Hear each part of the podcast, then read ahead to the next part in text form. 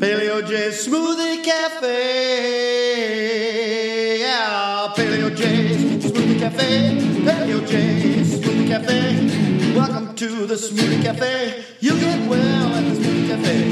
Never leave that Smoothie Cafe or help improve right now. Evolution Matters on Paleo J's Smoothie Cafe. One of the hallmarks of the ancestral or paleo lifestyle is its reliance on the observance of evolution, determining virtually everything about us. We are evolved human beings, after all. Our diet evolved from our interaction with our environment on this earth, as did our patterns of healthy living and interaction with others.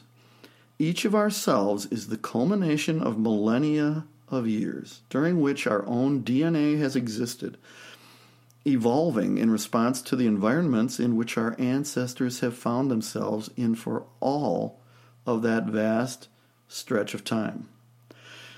Those of us who came from the far north of Europe back in the Ice Ages developed as humans under very different conditions to those who experienced conditions in other areas of the world, and so the Danes of today, for example, resemble the Congo pygmies in very little indeed. Some humans lived in hot climes, such as Africa, under conditions of constant warfare and tribal fighting over otherwise readily available hunting and gathering conditions. There was very little incentive to develop any sort of technology or cooperation.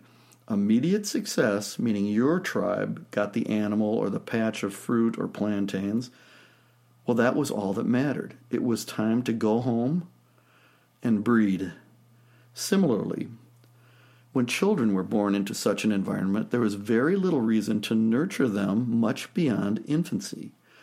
Most children died young anyway, and so to overly invest much in them then was wasted effort. Disease is rampant in warm tropical climates. The best evolutionary strategy there seemed to be to breed large broods of children, invest little in their nurture, and only concentrate on those that survived into maturity. This was best for the tribe, at least back then. And there was very little reason to plan for the future. Winter did not exist there, and so all days were very much the same. Food was plentiful. Always the important thing was to make sure that you and your tribe got the most of it. Then you could once again concentrate on your raison d'etre, breeding. This was a successful strategy except for disease. It was constant in Africa especially, and kept the numbers of the humans there relatively quite small, as did their constant warfare among themselves, which, to be fair, was evolutionarily, there in Africa, quite appropriate. Physical development of fast twitch muscle fibers, running ability, and the evolution of an explosive violence when opposed was effective in that time and place. There was even no need to look for new developments. In Africa, the wheel, the herding of animals, and even a building of more than one story, these were never developed, much less more advanced technologies. However, meanwhile, far north of Africa and Europe, those humans who were evolving there, whether they originally left Africa or came from another place altogether, really this is still unknown. These peoples were facing an ice age, a frigid time when the climate was increasingly inhospitable to humans and was really dominated by much larger animals such as the woolly mammoth and the auroch, which was the ancestor of the modern cow and bison, but much more fearsome than a cow. Think a bull with horns and faster. Vegetation was minimal and hard to coax from the ground in this period. The ancient Europeans concentrated then on animals, ruminants like the woolly mammoth and others that could convert grain during the short summers into meat.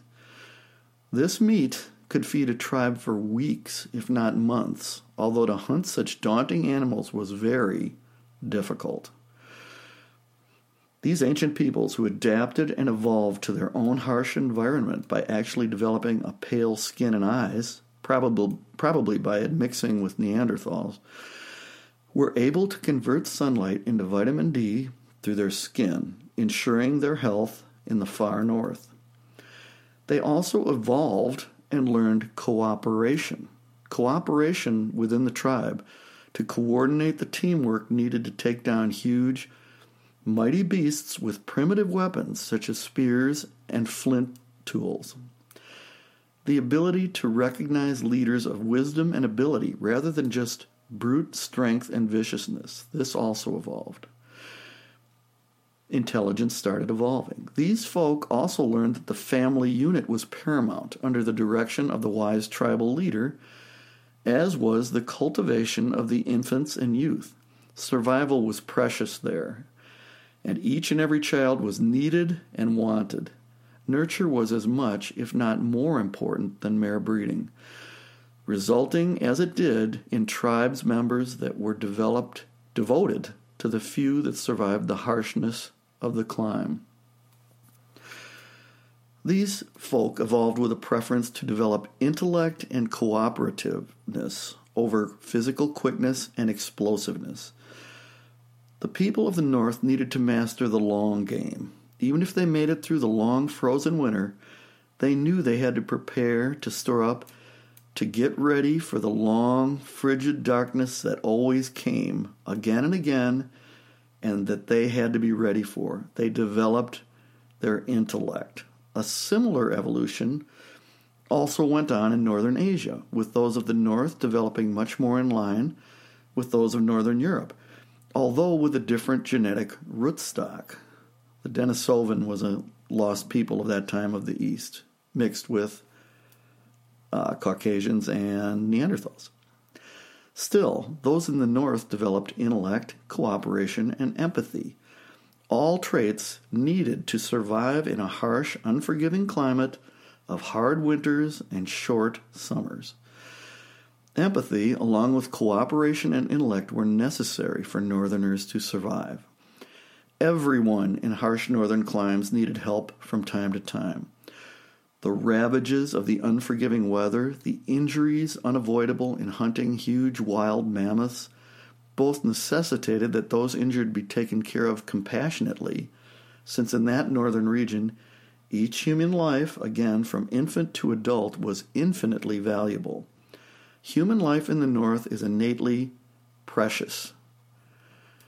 And so began the evolution of a code of life that valued the individual, not only the mightiest warrior or warlord, but the grandmother that nurtured the infants and children, and the grandfather that knew the tactics that could ensnare the mightiest beast. This began the evolution of a compassionate religion and outlook on life, one that is only found in people of the North. So fast forward to today. Our intellect has triumphed over the world. It really has. The marvel that is Western civilization, and it is Western civilization, is the shining light of the world. This is unquestionable. But sadly, yet predictably, it is being questioned. By who? Well, by those who have benefited the most from the evolved world that is entirely derived from the intellects and efforts of those who built the civilized world, that is, the world of Western civilization. Our own white women, who live on the edifice built up by their white forefathers, now question that very civilization that keeps them from the harem, from the slavery and subjugation that is part and parcel of the southern climes of unopposed oppression. Africa and the desert Muslim regions are still rife with slavery and regard women as property, chattel.